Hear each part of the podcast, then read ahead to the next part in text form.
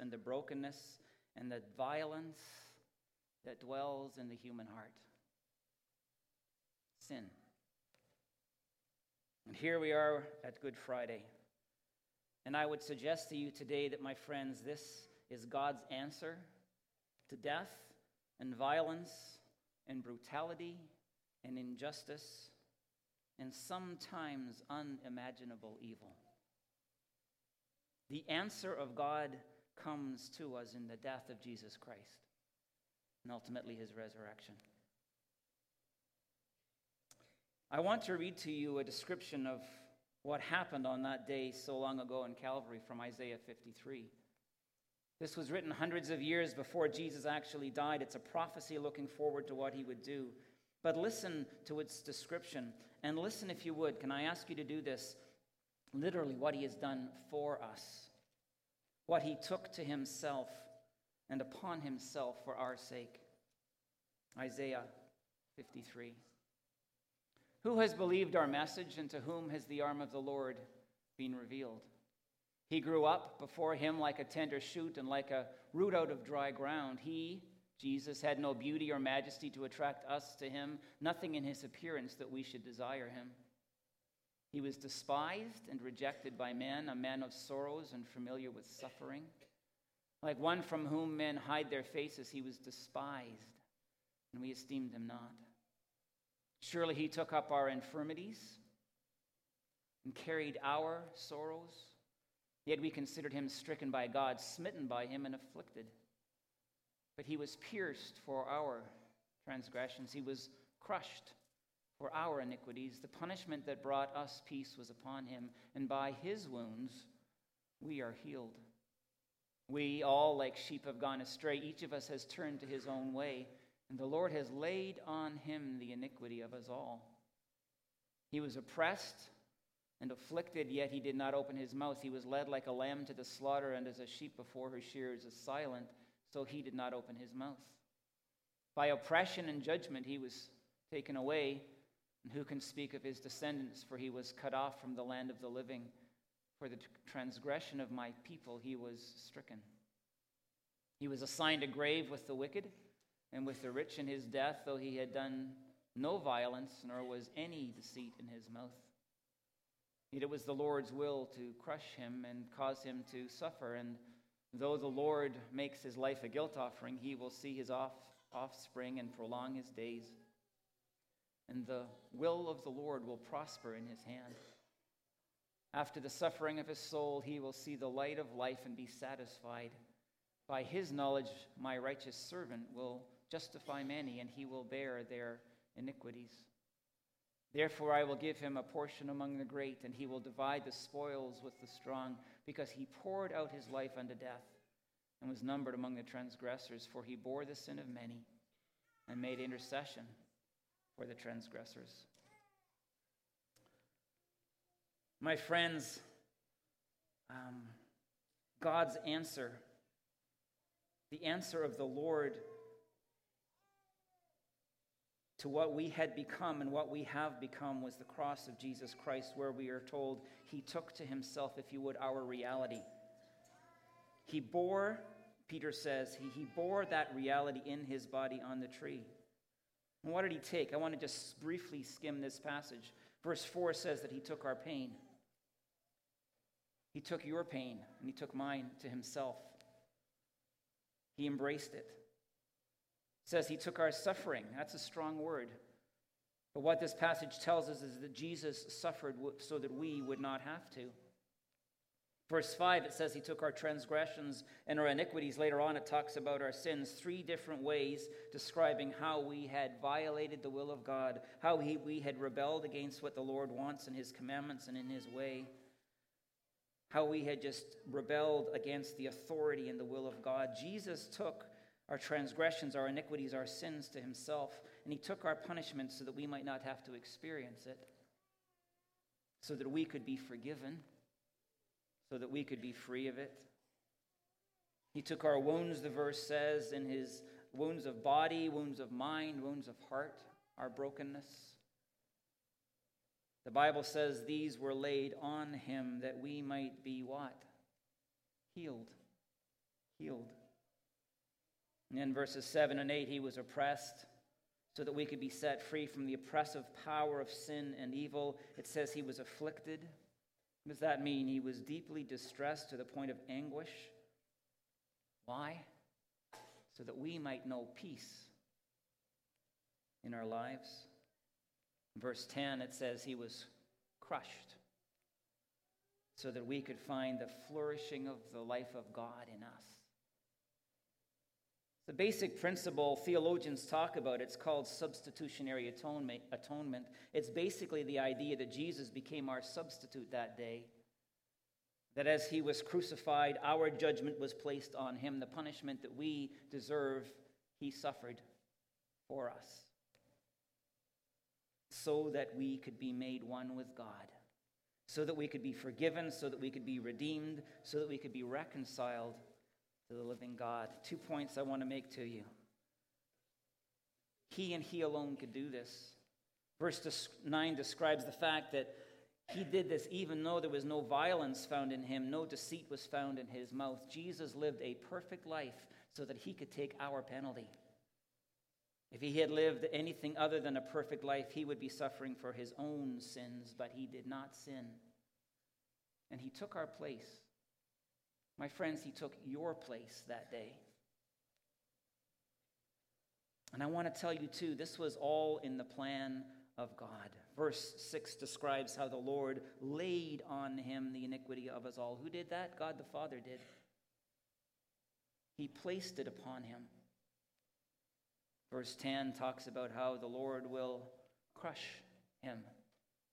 And indeed, that it was in the sovereign plan and will of God to do so a plan born out of love for you and for me. My friends, what Jesus did on Good Friday, the original, the first, that day he was crucified, nailed to a tree, it is the center of the Christian faith. I want to tell you it is a remarkable thing that Jesus did this, but I want to tell you too, it is a shocking thing that he did it for you and for me. I want to illustrate this whole dynamic. I want to illustrate the fact of what Jesus did um, so long ago by telling you about an, uh, an, experience I had a couple of years ago. Many of you will know I was blessed with a, a sabbatical, a time to step away from ministry. During that sabbatical, I uh, was offered to, by John Heddow's parents, John, our youth worker here, and to go to their flat or condominium on the uh, south coast of England for as long as I might want um, in, the, in the Portsmouth area. And I did that. Portsmouth is a long standing naval base for the British Navy, and by that I mean hundreds and hundreds and hundreds of years. It still is an, a primary naval base uh, for that country. And while I was there, I went to the Naval Museum because I'm a bit of a history buff, having studied English and European history at university. And I was thrilled to see a ship that I had heard of, and there she is. I couldn't believe my eyes the victory. This ship that I had heard about for so long, uh, now I was able not only to see, but to get into and to learn about. This ship, the Victory, was the flagship of, in the Battle of Trafalgar, which was fought in 1804. It was the greatest naval battle of, uh, in British history, I would suggest to you. The stakes were high. Whichever country would win this battle, and uh, the British were aligned against the French and the Spanish who were fighting together, um, they would rule the world because they ruled the seas. They would rule the world's commerce, they would control the world's wealth, they would determine the future of the world. And the people of England, when they knew the battle was about to be engaged, waited anxiously to hear the outcome. The English sent their national hero, Admiral Horatio Nelson to lead the fleet. When the day came, there were three battle groups side by side, each lined up against the enemy in single rows facing one another. Nelson in the victory was in the middle group and did something completely unexpected and totally unheard of. Rather than deploying typical uh, battle strategies, he sailed the victory directly into the middle of the enemy line. When he was literally between two enemy ships, he opened fire with his many, many cannons, as did the enemy. Here's what amazed me as I was told about that battle as I stood on the deck of that ship. Two particular points. Number one was the speed at which the victory traveled toward the enemy line. We see movies like the Pirates of the Caribbean, and we imagine ships flying past one another and blasting away with their cannons in the hope of hitting the enemy ship, but in the hope of being sure that they wouldn't be hit themselves. But the victory was under sail and traveled at three to five miles an hour. There would be no escaping the punishment that that ship would take. And the second thing that I learned was that these ships, when they engaged one another in battle, were remarkably close, probably so close that their gunnels, their sides were touching. Um, there would have been hand to hand combat. It would have taken incredible courage to sail that ship toward that line. It would have taken a fierce determination to win, and it would have taken a willingness to die. Many people did die, including Horatio Nelson. He was shot from above, probably somebody in the rigging of an enemy ship who had a musket, and muskets had terrible aim. There was no accuracy to them, so it was a lucky shot, I was told, but he took a musket ball in his chest, and it killed him. I was standing there hearing this, and someone said, Look on the floor of the deck over there is the very place where Nelson died. People of England wept openly in the streets when they heard that their hero had been killed. Now tell me, what do you think of this? I personally think it was an absolutely remarkable feat of courage and determination. He knew what was at stake, and he did what was needed in order to win the battle. I want you to listen to me now, my friends. Before Jesus came to this earth, he knew what was at stake. The stakes were high. The enemy, evil, ruled and had brought incredible destruction to this earth, which God had created for good. The future would be determined by what he would do. Only by defeating the enemy's power would this world be changed and transformed according to the will of his Father. Jesus did something absolutely and completely unheard of and unexpected. He came and he walked directly into the middle of the enemy line with its brutality and with its cruelty and with its evil, which continues to be displayed and experienced in our world. Knowing that he could not escape the punishment that would come. My friends, who could have imagined that the Son of God, the very eternal Son of God, would come to redeem creation, taking the place of those who literally had rebelled against him and against the will of his Father? Come and be willing to suffer their punishment for them through his own death. Like the victory, can I say this? Under the command of Nelson, he came slowly with incredible intentionality and with a fierce determination to save this world. It required, I would suggest to you, a huge courage. But I want to suggest to you, too, it would require an immense love in his heart for you and for me. Unlike Nelson, Jesus knew what the outcome would be.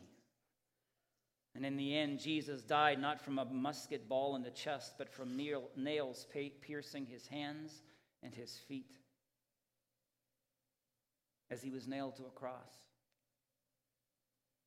Jesus gave his life to defeat the power of evil so that you and I could be set free from its power and its consequence so that this world could be set free from the power that had taken hold of it, so that we might know what the Bible calls salvation. See, Jesus came and he died so that in the end this world would have an incredibly different future. So that one day, and I proclaim it to you today, there would be a day when there would be no more ISIS or anyone with such a heart There would be no more wars like the war in Syria that has taken over 220,000 lives. That there would be a day when there would be no more disturbed pilots intent on harming themselves and others. That there would be a day when hatred in the hearts of people, uh, making them eager to kill, would be no more. Jesus came and he died and he ultimately rose again so that this world someday would become a place of peace and a place of joy and a place dominated by grace and a place ruled by love. He died so that hearts, human hearts, might be made right. He died so that we might think the thoughts of God after him and know his truth.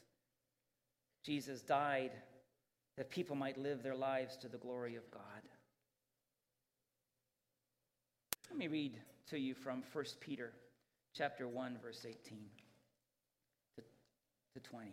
No, sorry, 1 Peter chapter 2, 21 to 24. It says this. To this you were called, because Christ suffered for you. There it is again. Leaving you an example that you should follow in his steps. He committed no sin, no deceit was found in his mouth.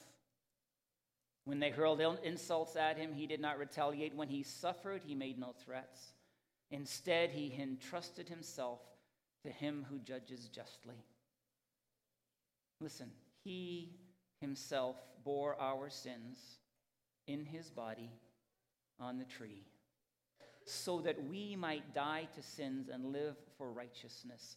By his wounds, you have been healed.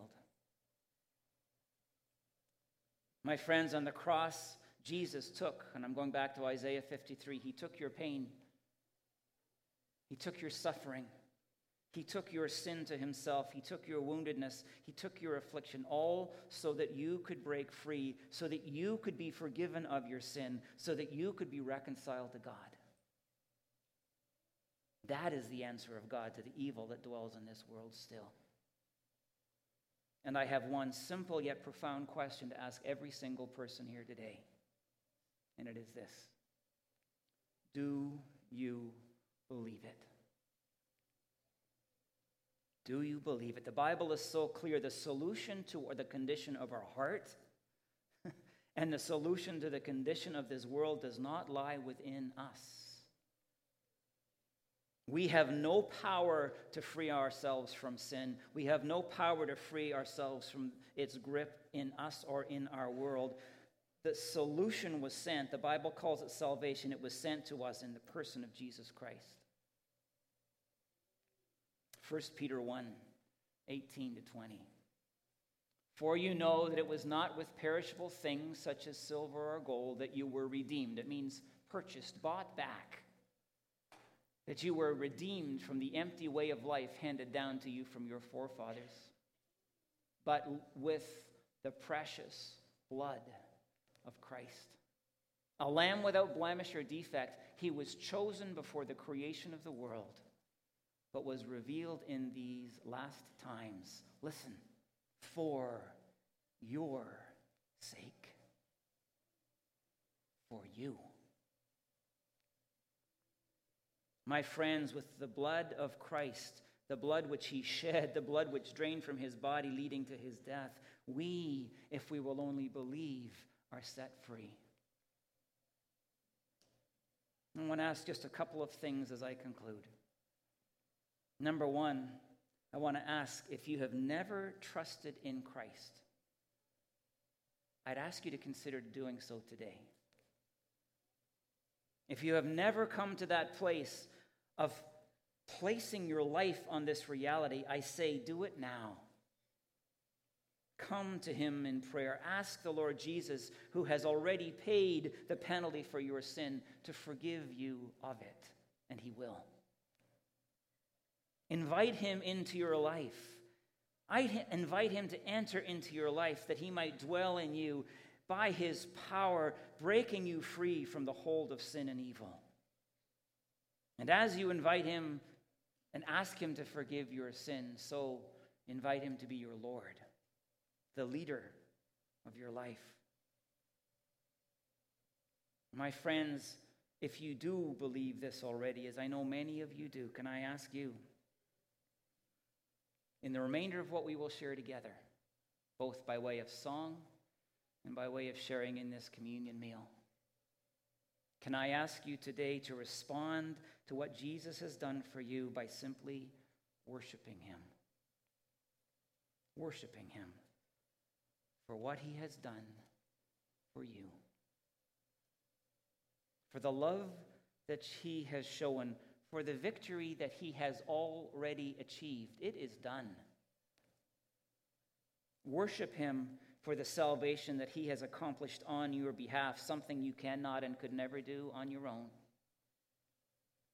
Worship Him as your Savior and as your Lord. My friends, we come to communion. To ask the elders to take the cloths off.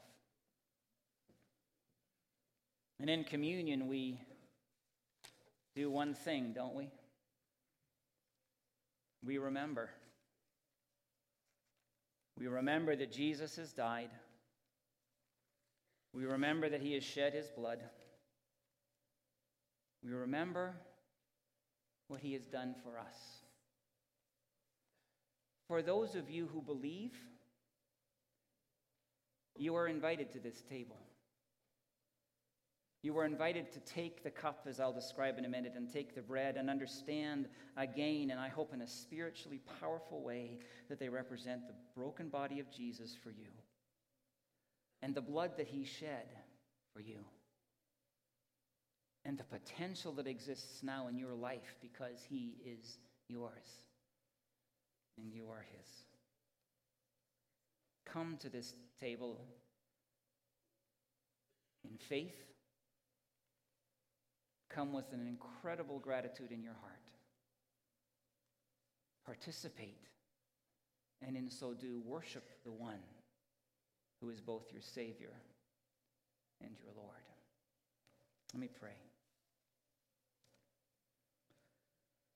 Gracious God, we come to you having been reminded again of the incredible thing Christ has done for us. He has gained the victory. He has won the battle. He has overcome the power of sin and evil and death. And that same Lord Jesus, we know when we receive him by faith and find forgiveness of our sins, he dwells in us that we might overcome, that we might break free, that we might be healed, that we might be transformed from the inside out. And God, we come now to simply ask forgiveness for sin before we share in this meal. Forgive us, Lord God, for all that we have done wrong, for the sin we have committed, the iniquity, the transgression, those words that arise out of Isaiah. We're sorry. We confess our sin before you. And we pray again, living Lord, that you would forgive us. And we pray now that you will meet us as we participate in this holy meal. God, as we hold the bread and as we hold the cup, as we consume both, powerfully remind us of what Jesus has done for us. Amen. The night uh, long ago, just prior to the crucifixion, Jesus took bread as he was with his disciples and he broke it and he said, This bread is my body broken for you. Do this in remembrance of me. He took the cup. He said, This cup is the new covenant in my blood, which is shed for the forgiveness of sin. Do this in remembrance of me.